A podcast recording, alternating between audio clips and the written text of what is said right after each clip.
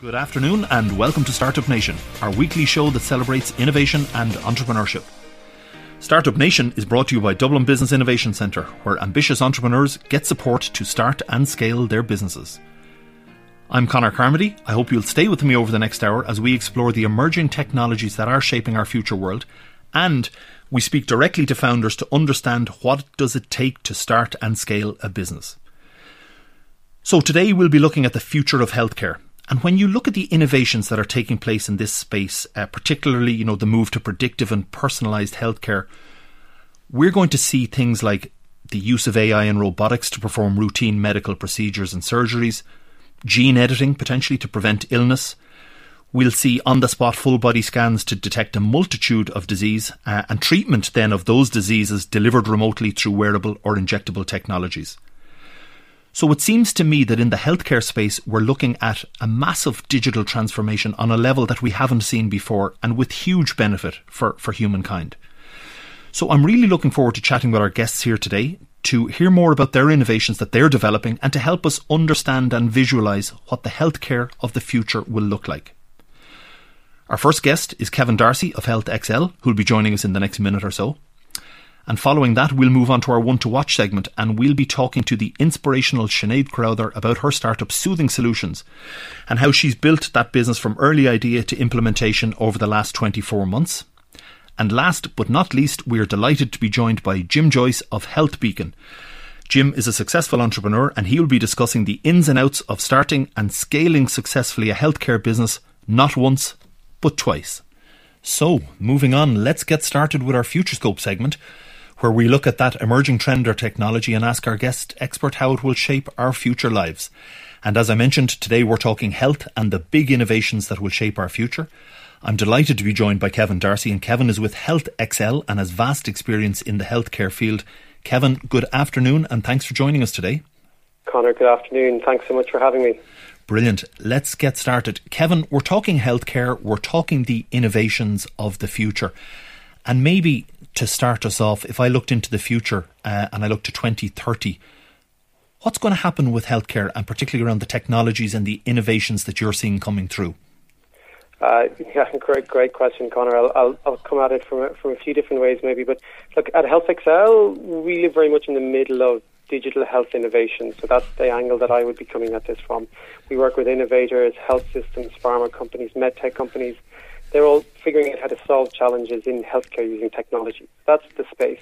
Okay. The recurring theme that are um, that come up in our discussions with these stakeholders is about patient centricity and more actively person centricity in their care.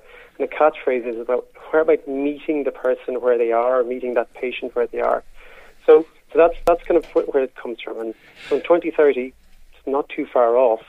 And probably one th- one of the things we know about healthcare is it takes a long time to, to change and it can be slow, particularly in healthcare delivery. So maybe what I would think about this is something that's probably technically achievable now, that more needs a mindset change on the part of stakeholders.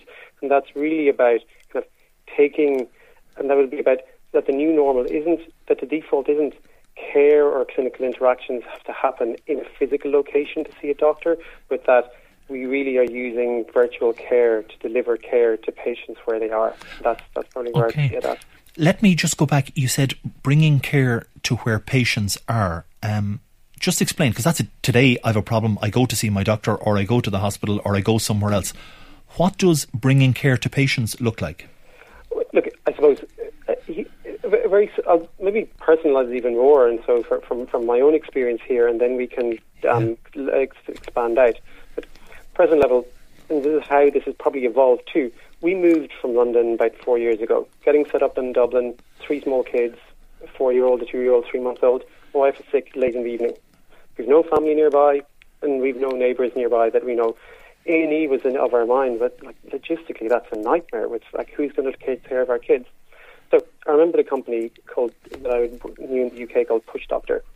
They did virtual GP consultations. We still had our UK credit cards and so I, was able to got in, got logged on. and In 20 minutes, we had a doctor on a video talking to my wife about her symptoms, gave us some advice, peace of mind, said like what could happen when we would need to escalate. The interesting thing about this episode was I spent a good deal of time explaining to my wife what a telehealth visit was, that it was credible, this was safe, that you know this was a, a viable way of doing of, of, of having care, and this is a care in our home that fitted with our particular situation at that point in time. So now, fast forward, right middle of the pandemic last year, our kids are developing rashes on their hands from the hand washing and the alcohol gel.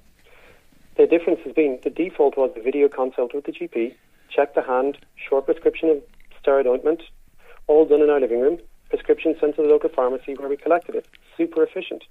And that that's that's care where the person is.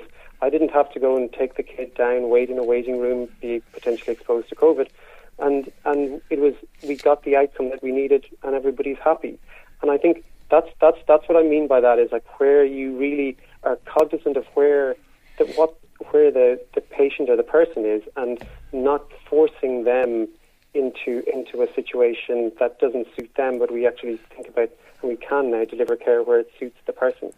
And just thinking about that, uh, presumably one of the concerns about that is losing the personal touch. The technology replaces that one-on-one kind of intervention or interaction that I have with my physician or my GP. Is there a, is there a worry that that I, I, I kind of lose that touch? So the reality is that this is not the the the only interactions that you will have, but it's and people will still have the same physician, and it's not that they'll never go and physically see them in person, but it doesn't suit all the time that the only way you can see them is in person.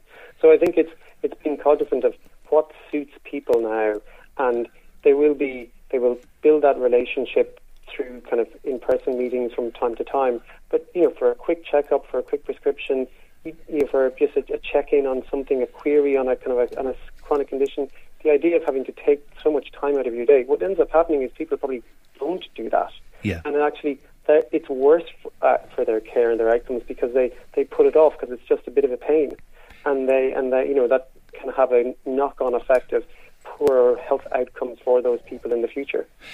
We were talking in the intro at the top of the show around, you know, some the use of things like AI and robotics and, and body scans and, and indeed, you know, gene editing. What do you see from your perspective as as the big innovations that, that will shape the future? The big how will technology what role will it play in, in the future of health? So there's technology will play a role in every aspect of health, but probably one thing that I'd like to kind of maybe surface that we see in, in, our area is, is, um, is kind of novel treatments that are classed in, as, as around what we call digital therapeutics. Okay. And this is primarily about delivering therapeutic interventions using software. And so there's some really interesting companies now doing in this space, and they're they're looking at developing totally novel ways to treat diseases. So an example would be in the US, um, there's a company called Akili Interactive, and they have a treatment, they call it Endeavor RX. That's kind of the, the drug, so to speak, the digital drug. And it's a video game prescribed to kids with um, attention deficit hyperactivity disorder, ADHD. Yeah. So instead of them taking a biopharmaceutical drug, a traditional drug, these kids play this game for a set amount of time each day over a few months, and based on clinical trials, they prove that this you know improves ADHD symptoms, and the FDA have approved it for use in this in this scenario. Now, what the cool thing is about this is that the parents or the guardians are really involved in the treatment too. So they have an app, they can observe the progress, and so they they're they're engaged around the, the, the patient or the child. So this this involving caregivers is this added benefit of being able to use these kind of quite novel, um, so digital interventions, as you would call them. And is in, in that particular instance, then, does that replace maybe the drug that previously would have been been given to, to children, and instead it's a it's it's using a technology maybe to address uh, or to help the, the child with the symptoms. Absolutely, and that's and that's that's that, that's the so that that's the it is it is a another option in the armory. Since it doesn't it, it doesn't preclude the use of of of traditional treatments in the future, but it is a um, but the, the, it, it is you know a proven way of using kind of these um, you know video game based stimulations that it has cognitive effects on on, on the on, on the child.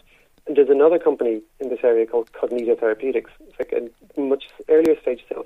They're using light and sound based neurostimulation Um, it's a device that they have, and this is for treatment in Alzheimer's disease and Parkinson's disease.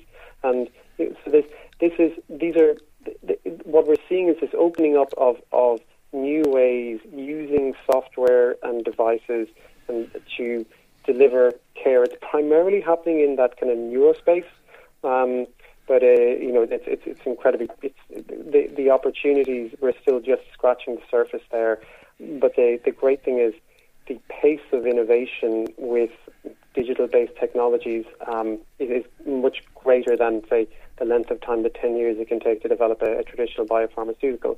And, uh, and in a lot of cases, the risk profiles are much lower of these of these um, uh, side effect profiles and risk profiles. So they, there's a there's a greater opportunity to develop these faster and you know and have you know alternative interventions yeah. to traditional biopharmaceuticals. But hearing you talk, it seems on one side we have this technology stream that's pushing ahead at high speed, and on the other side, potentially, we have the existing healthcare system, and they're operating at two very different speeds. So it seems to me that my question is around what does the hospital then look like or the healthcare look like as it comes up against this fast moving technology to a slower moving health system? How does that kind of come together in the period ahead? I, I suppose the like and that's a, that's that is the, um, the, the great kind of um, it is a great question around because what you you're talking about is behavioural and system changes within the stakeholders and actors within a particular you know, systems, the health systems, and the what the, you've got a couple of forces here that I'd consider um, in this is like this drive for personalisation, and then the COVID-related um, change in um, in the in, in, in workflows. So what we've so there's a, there's a, there's a few things. So just in, in relation to this, so just first of all, in relation to say we can take hospitals on, on one level. Yeah.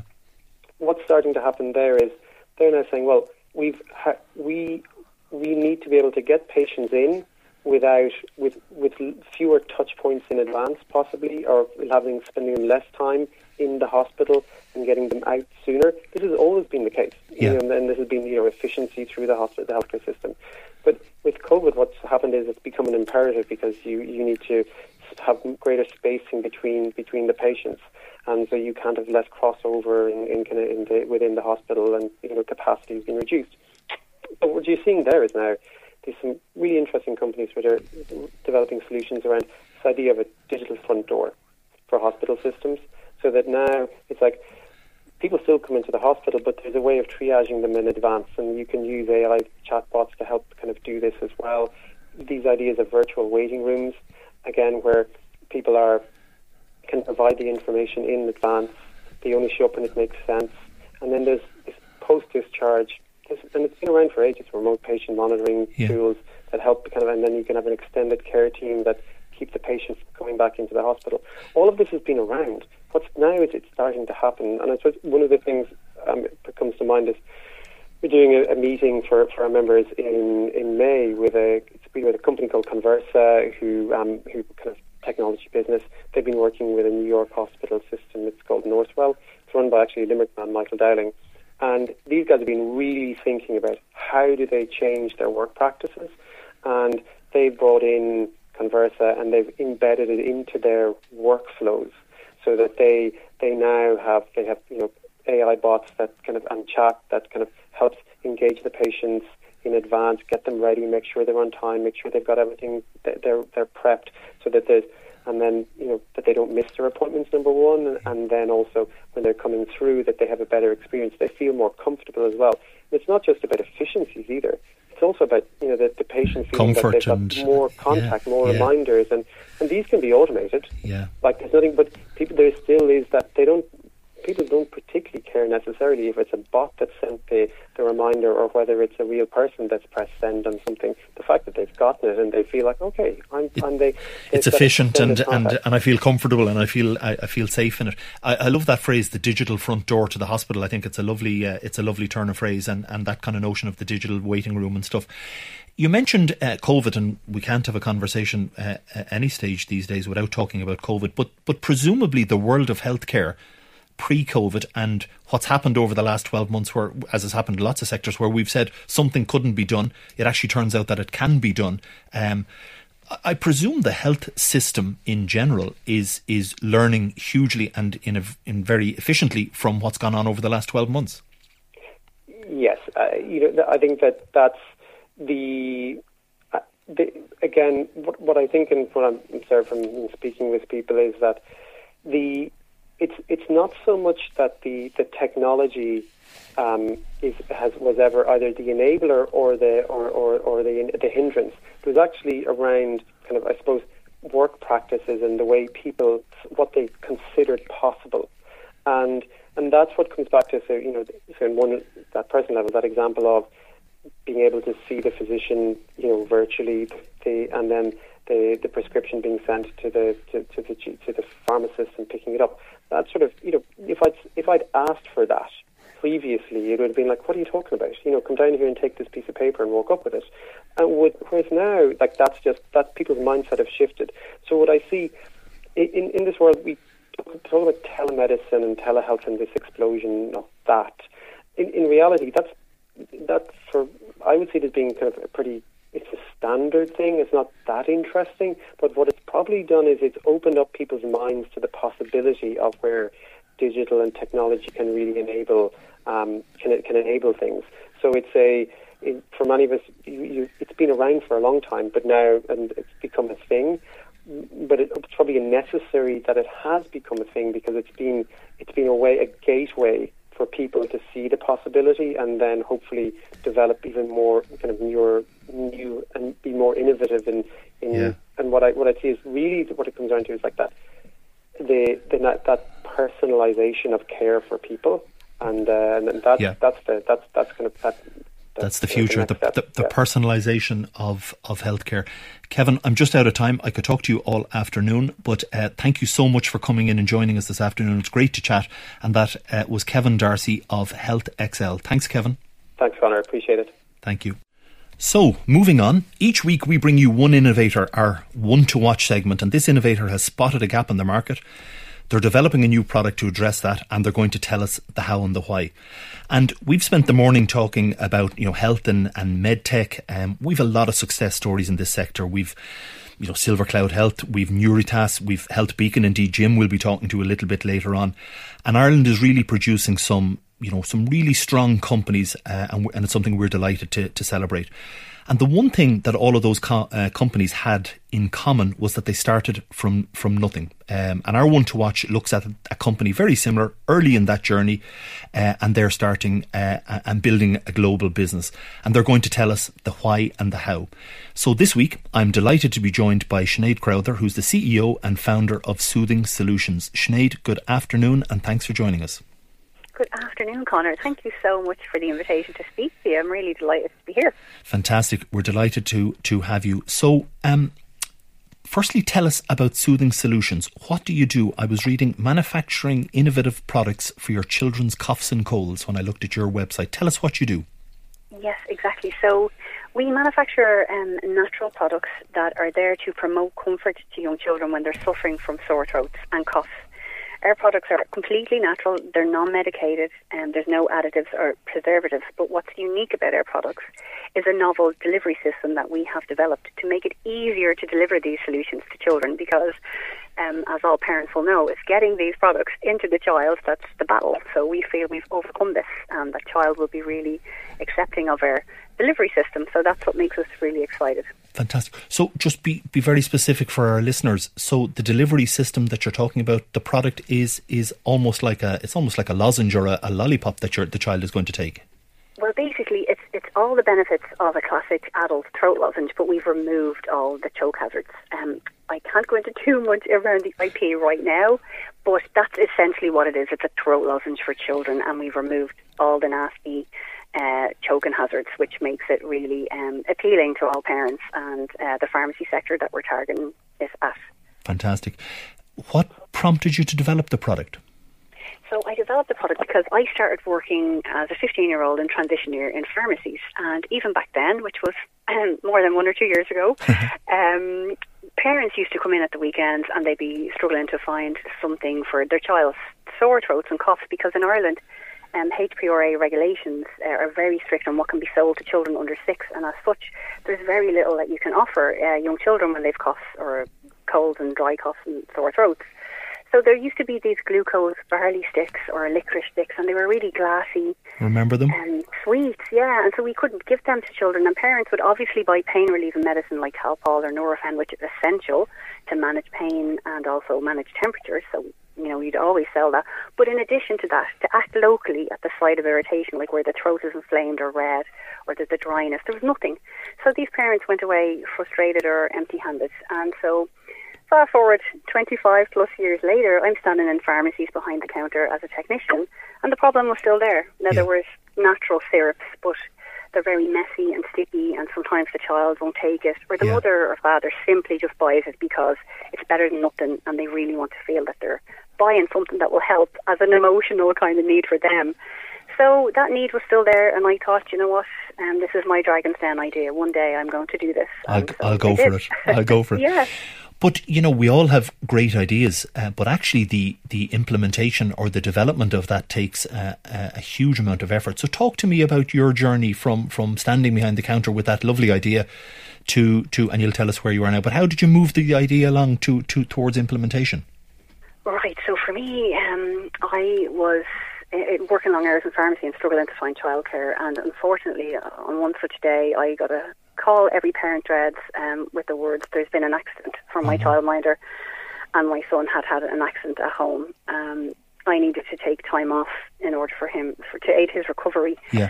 And I wasn't used to being at home. Um, I was very anxious. I wasn't really sleeping a lot at that time. Yeah. And I said to myself, "Gosh, what about if I Google how would you make this product. Like I have no background in manufacturing, and I sat down at 6 a.m. on New Year's Day, 2017, and Googled how do you make this product, and it brought me to a website, New Frontiers for Enterprise Ireland. Right. Do you have an idea or concept you'd like to explore? And I filled in that form, and a couple of days later, I got a call from Enterprise Ireland to say they were interested in this, and I went in and I started New Frontiers, got onto New Frontiers Phase 2, got some feasibility grant funding, and began research and actually my education in business because I've always been an employee. I had never been a business owner. Um, and from that, I got innovation vouchers. They explained how all this works, contacted, you know, the universities, and that's where it started, really. It started from there. Fantastic, and the new frontiers are run by Enterprise Ireland, uh, uh exactly. uh, um, and I think they're delivered through the, the ITs, the local ITs, and stuff. So, that's it. Um, yep. and a and a fantastic uh, support. But uh, bring us up to date then. Um, so you you went on the New Frontiers. You, yeah. as I recall, you went in for the Enterprise Ireland CSF, and we were talking about that last week. You were successful there. Um, I was indeed. Yeah, uh, I remember your pitch, by the way. Oh, yeah. and um, how have you developed? How, what's what's? Tell us about then the second half of that journey because you've made some some tremendous progress over the last twelve months. Oh gosh, yeah, it's been it's been surreal and so exciting. But um, so winning Competitive Start Fund was a real turning point because you know, I was just um, this employee. Just wor- I, I still had my job in pharmacy three or four days a week, and I was working on the idea. But when Competitive Start Fund came through, I realised, well, my God, if Enterprise Ireland are backing this, you know, I'm really onto something here. Yeah. And so took the courage, the big step, and gave up the job, and then started on this full time. And that's when I, I got a co-founder to come join me because I realised this really has huge potential, and I can't manage this on my own anymore through competitive start funding, that allowed me to improve on the prototype I had already built and then start to get consultants on board to show me how I could manufacture this product on a large scale that we would require. So that's what Competitive Start Fund did, and we are now. We opened our seed round in November. We're hoping to close that round soon. We're absolutely thrilled, and we are in the middle of building Air Force manufacturing premises. The product is so unique, we could not get any manufacturer to amend their process to make this product. And so we were forced to manufacture ourselves. But in a way, we're really pleased about this because we have full control over the manufacturer and we can protect all the IP around the product. So it's a big task, but we're enjoying every minute of it. Congratulations! It's fantastic news, and um, you're you're opening your own manufacturing facility here in Ireland to develop your own we product. Are. We are. So we secured a unit in Dundalk in a fantastic business park, and there's other businesses around, so we've great support there. And with the consultants we've met through the Enterprise Ireland Network and the doors that opened for us, we also um, won a place on a program called Food FoodWorks, which is a food specific program. Now, air food is classed as a functional food because yeah. there's uh, zinc and vitamin C to support immune function. And they kind of opened the door to manufacturing with, uh, there's a, a, collaboration with Teagasc, Bord Bia and Enterprise Ireland.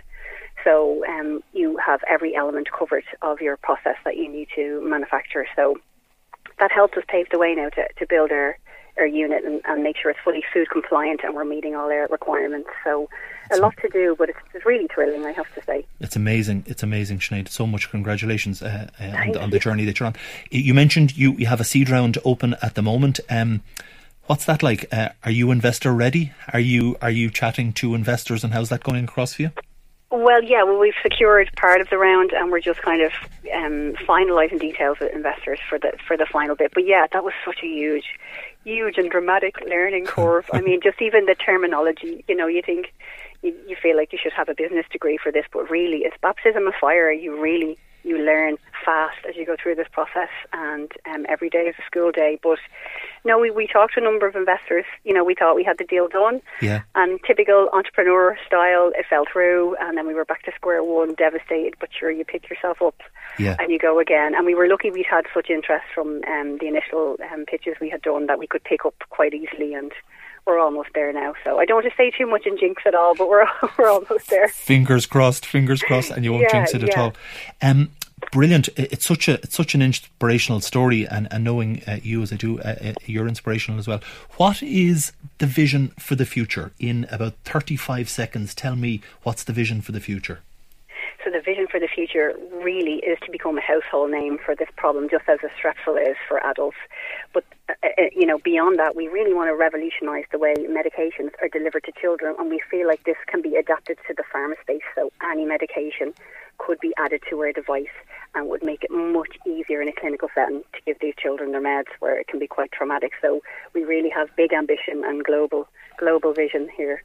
So that's what we're hoping for. That's brilliant. Um, and so there's a product roadmap behind the initial products that you're developing. There's a there's a clear vision for the future, and there's a, a very determined founder behind it. Yes. May I say? yes, indeed. That's we, we have big ambitions. That's right. Yeah. Fantastic, Sinead. Thank you so much for joining us this afternoon. Uh, your story is wonderful, and the very best of luck for the future. That is brilliant, Connor. Lovely to speak to you as always. Thanks for your support. See you. That's uh, Sinead Crowther, who's the CEO and founder of Soothing Solutions, with her very inspirational story so far. Just before we move on, uh, I wanted to um, to pick up on something we were discussing there, which is, and, and Sinead mentioned she's she's uh, looking for her seed round at the moment, um, in common with so many other founders.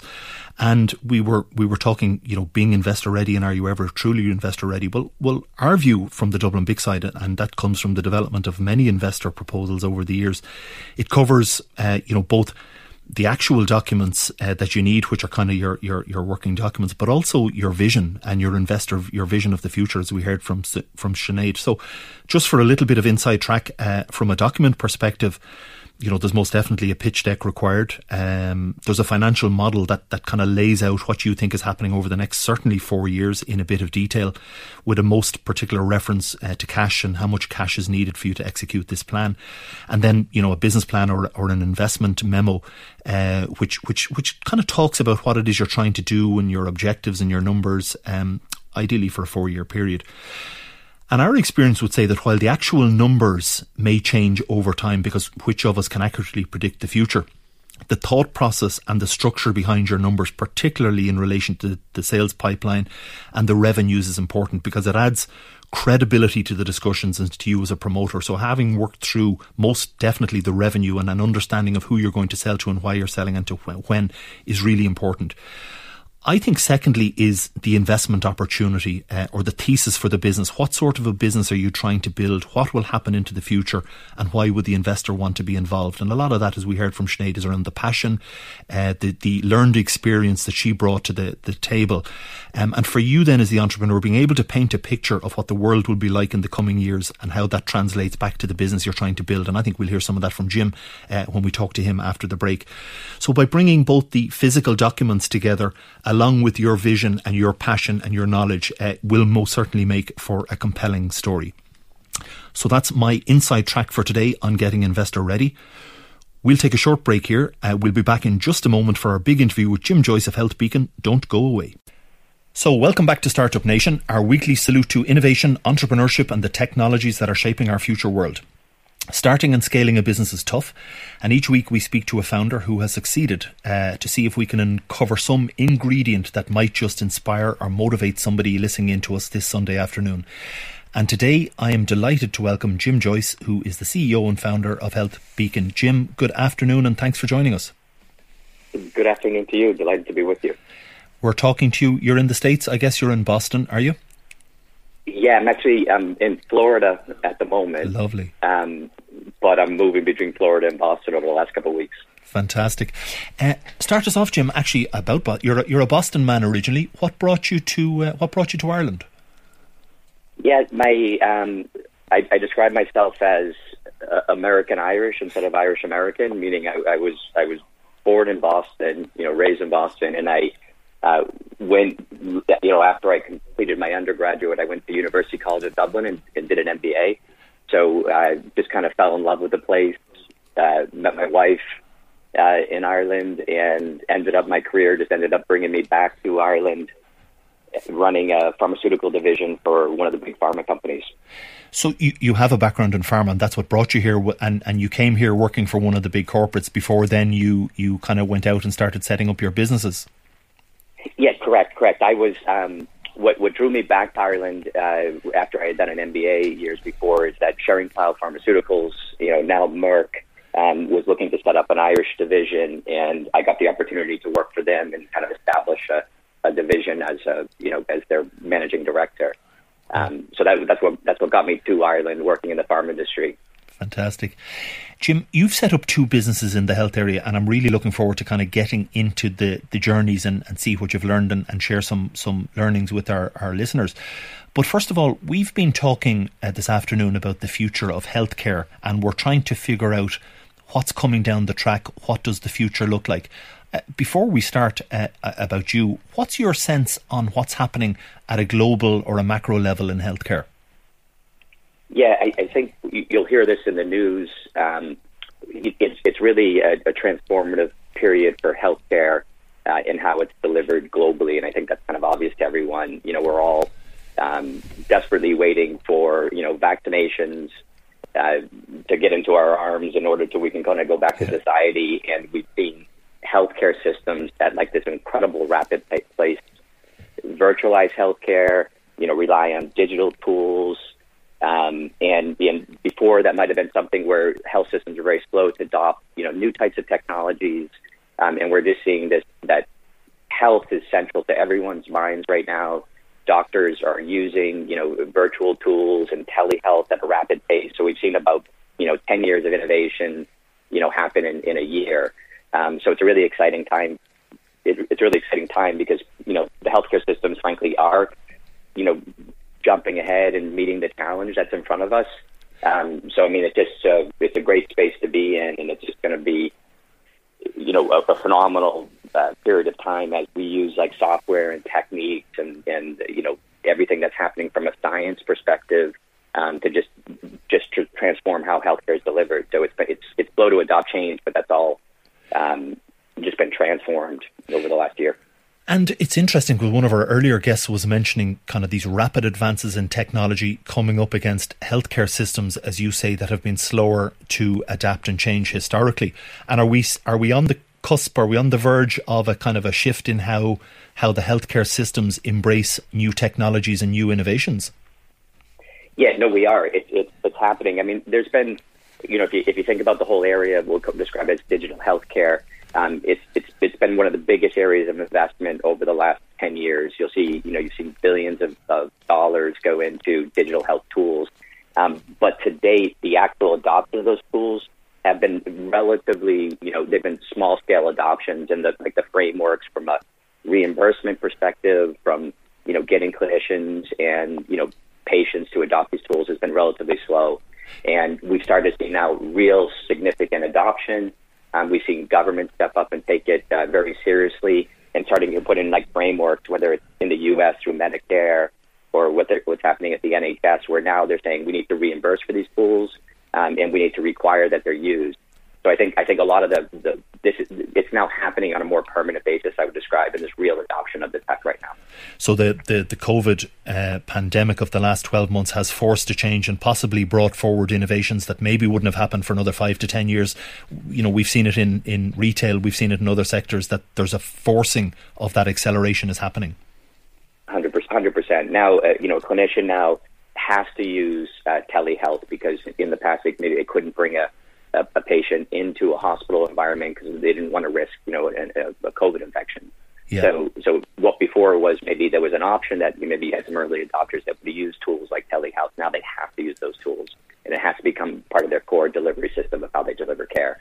And and then systems have to set up and, and think about that from a long term perspective. So um, it's being completely adopted right so, now. Right? Okay, so so innovation is happening. We're a show about innovation and entrepreneurship. Um, so let's talk a little bit about you.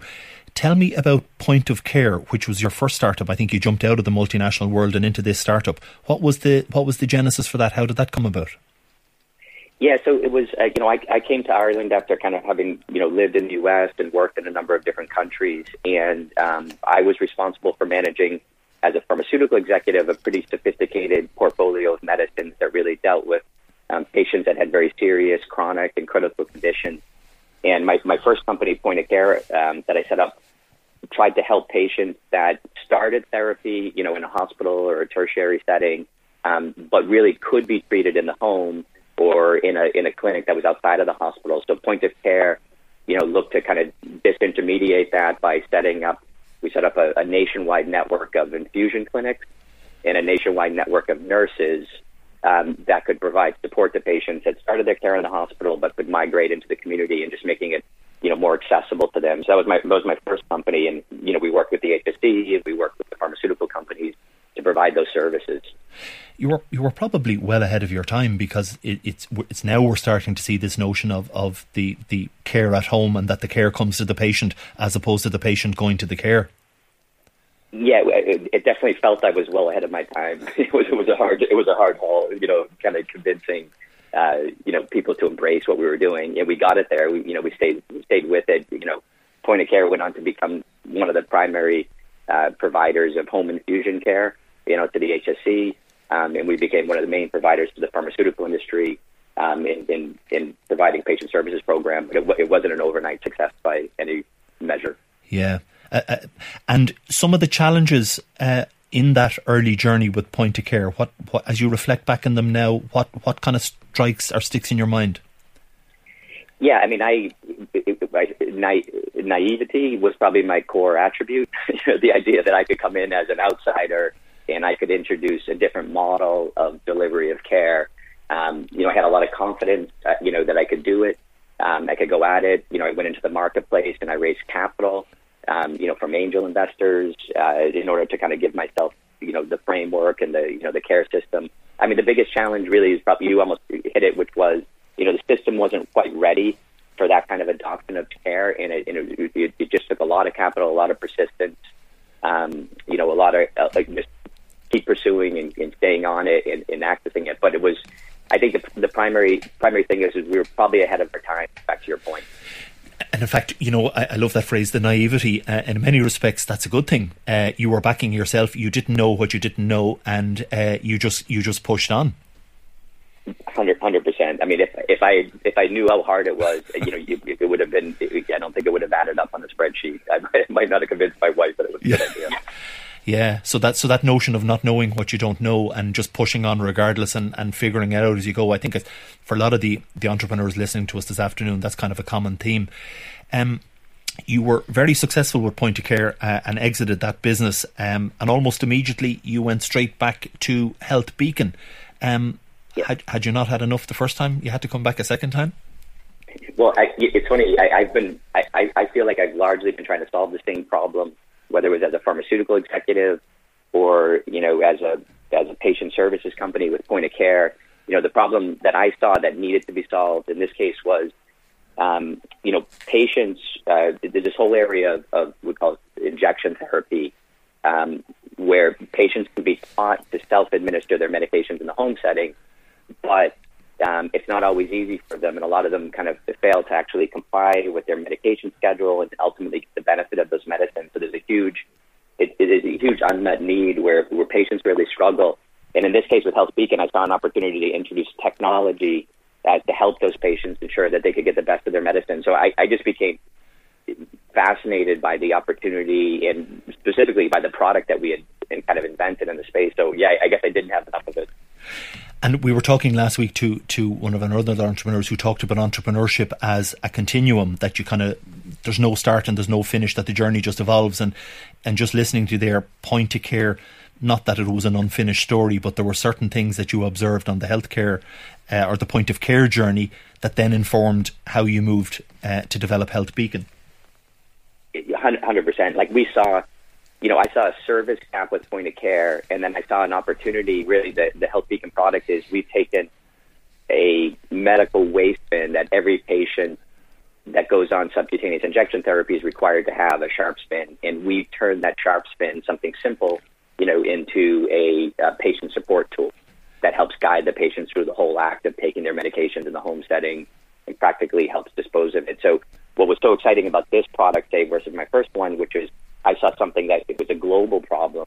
You know, I could build a product from Ireland, but I could sell it globally. And explain to me, if you would, uh, the smart technology. Uh, I think we're all familiar with the notion of you take a syringe and it goes into a bin when it's finished, and that's a kind of a static or standard or dumb bin, if I right. may. You've you've made that into a, a smart bin, if you will. Explain that. Yeah. So, so one of the primary challenges in getting, um, you know, that the patient has is is remembering to take their medication, um, and and for the clinical system, it's confirming that they've actually taken their medication.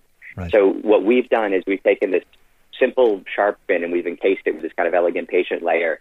And, and then in the act of throwing away your used syringe, we grab an image of it and we confirm that the patient has taken the right medication at the right time.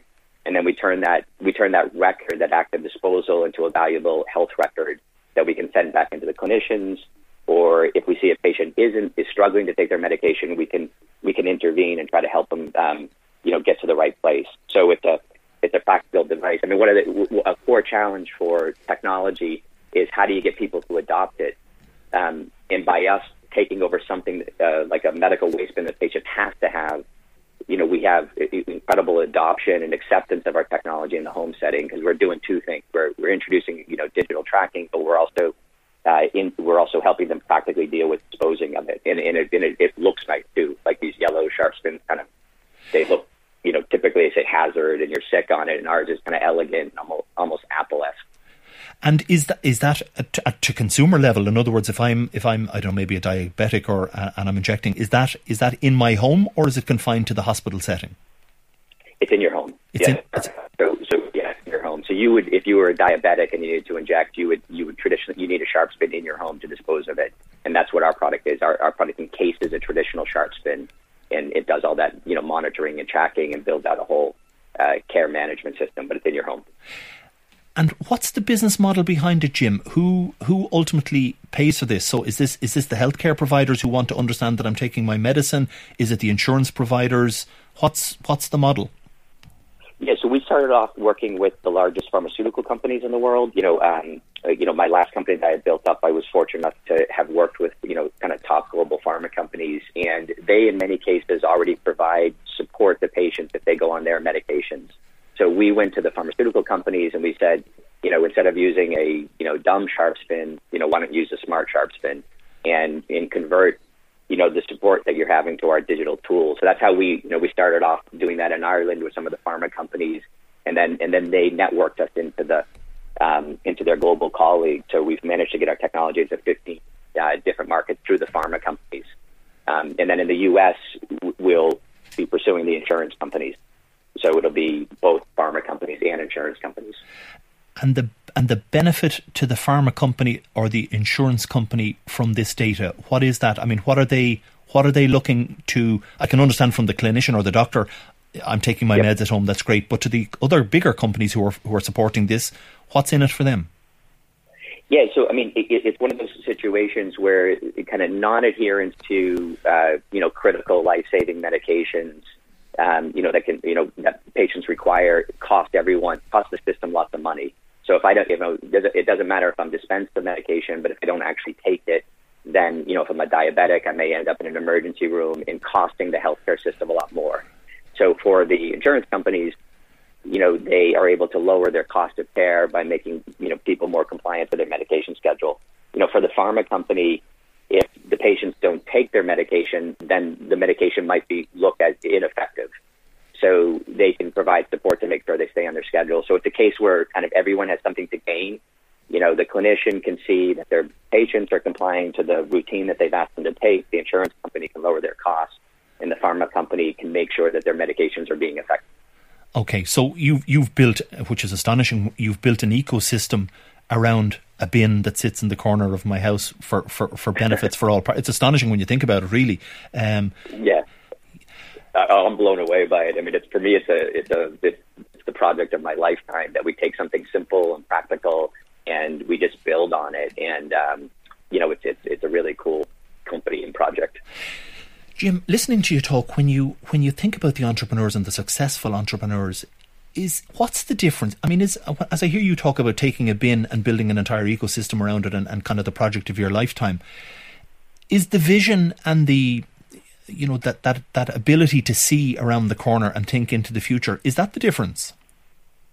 Yeah, I, I think it is. I mean, when when people like I people talk to me and they feel like maybe I live a little bit too much in the future sometimes. I'm always thinking about what's next and what's happening. So, but what, what you'll find is that um, all around us, if you just take a take a moment to think about it, all around us is there's all kinds of technology um, or technology opportunities that are there that are quite basic, but people just haven't taken the time to think about, you know, what is that tech, you know, how could we apply the technology uniquely and um, in a different way that could have different benefits. So in some ways, the technology's here. It's just that people don't know how to apply it yet, or they haven't taken the time and the persistence to apply it. So I think it's understanding, you know, where things are going to go, where things need to go. But it's, but you know, take the whole area of telehealth. Um, you know, that's an incredibly important technology or tool. It just it has until COVID, it was, really wasn't being applied at scale. So I think seeing into the future isn't as hard as people think. I guess you know I would think about that. And you mentioned, yeah, yeah. So you mentioned then like uh, virtual health and telehealth and stuff. I mean, as concepts, they've been around for years. Um, and we were talking earlier on about uh, is is the time now for wide scale adoption of them. Um, just going back to that kind of technology piece and thinking about that, does that mean that that you know, thinking about some of those technologies that, that have been around for a while, is is there time now and are there opportunities now to kind of go back and look at some of those and say, actually, now's the time for scale on some of these? Yeah, uh, completely, completely. Um, like you said, the, the concept of telehealth has been around forever. And, you know, what happens in healthcare, or the way I think about it, or even I say with HealthBeacon, is is we're trying to find the last of, of the, the, the path of least resistance into the healthcare system. We know mm-hmm. that clinicians are incredibly busy. We know that patients get confused by technology being thrown at them. You know, we know that insurance companies are worried about cost. So, so really, it, it, when you think about these systems, is you want to find, you know, how can the healthcare system adopt your technology without creating all kinds of um, challenges? Because you know, healthcare systems don't easily adopt stuff. So, you know, so I, I think I think that's my, you know, you know, one of my pieces of advice if you're going into healthcare is is be very careful about the pathway you're trying to introduce your technology uh, into because systems are very slow to adopt it. If you can't find that kind of secret path where it's easy to adopt, um, then keep looking. Okay, that's a lovely phrase. Find the path of least resistance, and it could apply to to any industry. I mean, in our case, we're talking healthcare, but for any entrepreneur, and with the challenges of selling into big kind of corporates or big multinationals or, or governments, trying to find that path of least resistance is is kind of really interesting. Can I shift slightly, Jim, and talk to you about scaling and, and growing businesses. Uh, and you've done it once, you're doing it again. Um, when you think of it, let's break it into kind of parts. So the first one may be around the customer acquisition piece. Acquiring customers, getting in front of, in your case, in front of the large entrepreneur, uh, the large kind of insurance companies or the healthcare providers. H- how have you mapped that out uh, the second time around? Yeah, I think I mean the, the second time around, I tried to build the company immediately for scale. So, you know, I was thinking about scaling the company from day one. And, you know, in the case of, you know, we were working with a big pharmaceutical company and we knew that could be a pathway, you know, that the pharma company could scale it within its own organization.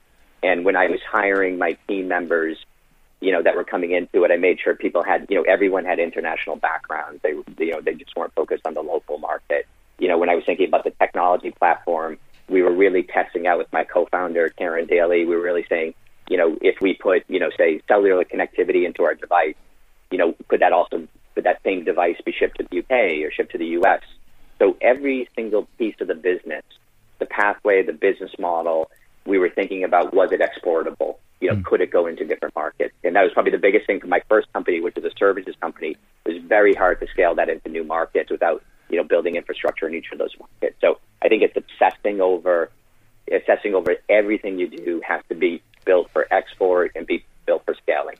Okay, obsessing over. Uh, uh, I love that. Um, talk about funding uh, and the fundraising journey, which which often can be a, a, kind of a long, arduous process. And you've you've done it twice now. You're continuing to do it with HealthBeacon and did it previously. Um, describe some of that journey to us from the very early stage of, of raising the early stage funds to kind of rolling it on up uh, into Series A and beyond. Yeah, I think a particular methodology for how I approach, you know, funding a new business, you know, that I kind of learned, I guess, you know, through, it's been hard earned, you know, in terms of learning how to yeah. do that. Um, I really think about, you, you, you, you kind of meticulously plan out the phases of the company and the, you know, what funding is required. So Ireland can be a quite, a, a very good market for early stage funding. Um, you know, you have fantastic supports from Enterprise Ireland. You know, I know organizations like DBIC. Um, people will step in, give you support. Uh, there's kind of tax incentive schemes for angel investors, you know, to get some of their, uh, you know, the risk of their investment, you know, covered under, say, like the EIIS system.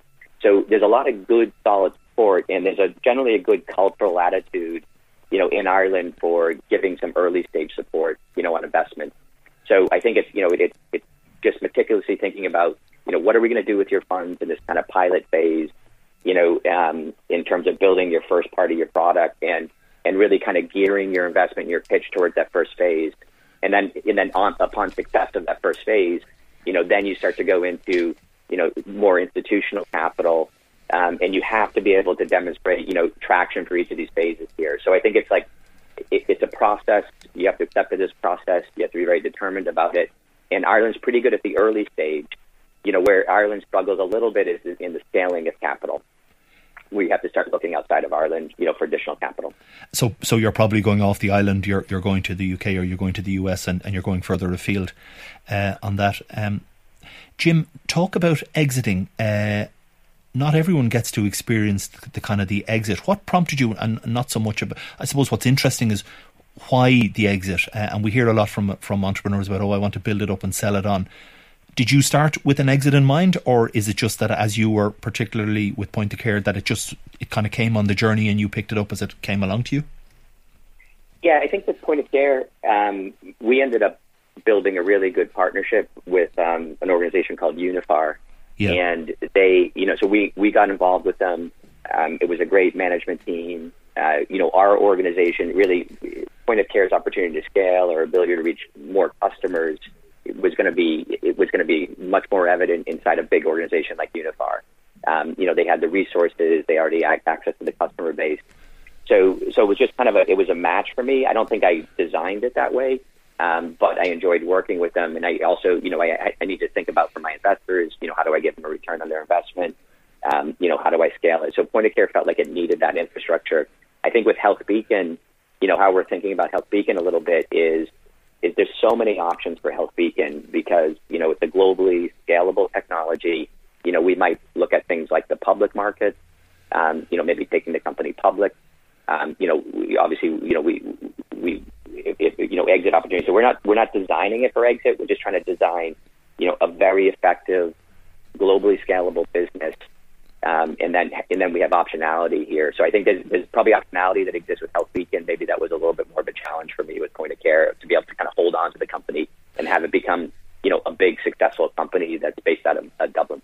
But that probably the the optionality that you refer to probably also talks a little bit to to your experience. It's the second time round, and, and you've learned possibly what you didn't know about Point of Care in in developing those options.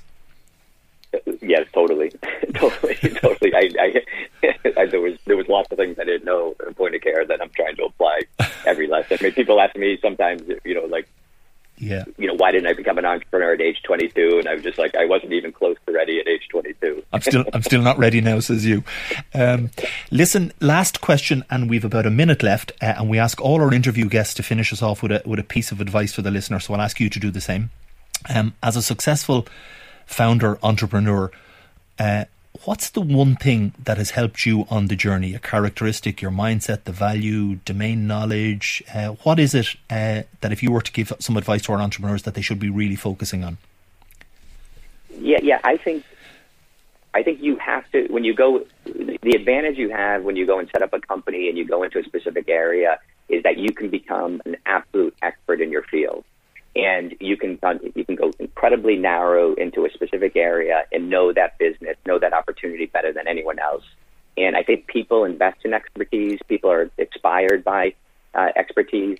So, I, you know, one of the biggest and, and big companies have trouble focusing on you know certain areas. So, so you know, you want to leverage that expertise, and then you want to enter the challenge of going into a you know an entrepreneurial journey, knowing that it, it's it, it's a pursuit of a lifetime. It's a seven, ten year journey that you're going on if you're really going to build a company that you know can withstand the future. So you have to be ready for that. Um, you know those ups and downs and that persistence. And then if I give one last piece of advice, I'd say to people is is is, is forgiveness. You know you have to forgiveness. You have to forgive yourself sometimes. You have to forgive yourself for that pursuit. You have to forgive, and you have to be willing to kind of you know you know kind of you know dust yourself off quite a quite yeah, a bit yeah. and kind of yourself up and go on. And so you have to be willing to not be too hard on yourself. Fantastic. Jim, I'm way over time. Thank you so much for joining us this afternoon uh, on the pursuit of a lifetime, uh, your journey on entrepreneurship, and the very best of luck as you develop HealthBeacon into the future. Pleasure. Enjoyed the conversation. Thanks. That's uh, Jim Joyce. He's the CEO and founder of HealthBeacon. Well, that's it for this week. I hope you enjoyed our discussion on the future of health. Do join us again next week when we'll be looking at the future city and what that might look like. How will we navigate our way around the cities and the houses of tomorrow? We hope that the stories you heard today will inspire you. And if you're thinking of scaling an innovative startup and you would like support, do get in touch with us at startup at dublinbic.ie. Thank you and join us next week at 12 noon on Startup Nation.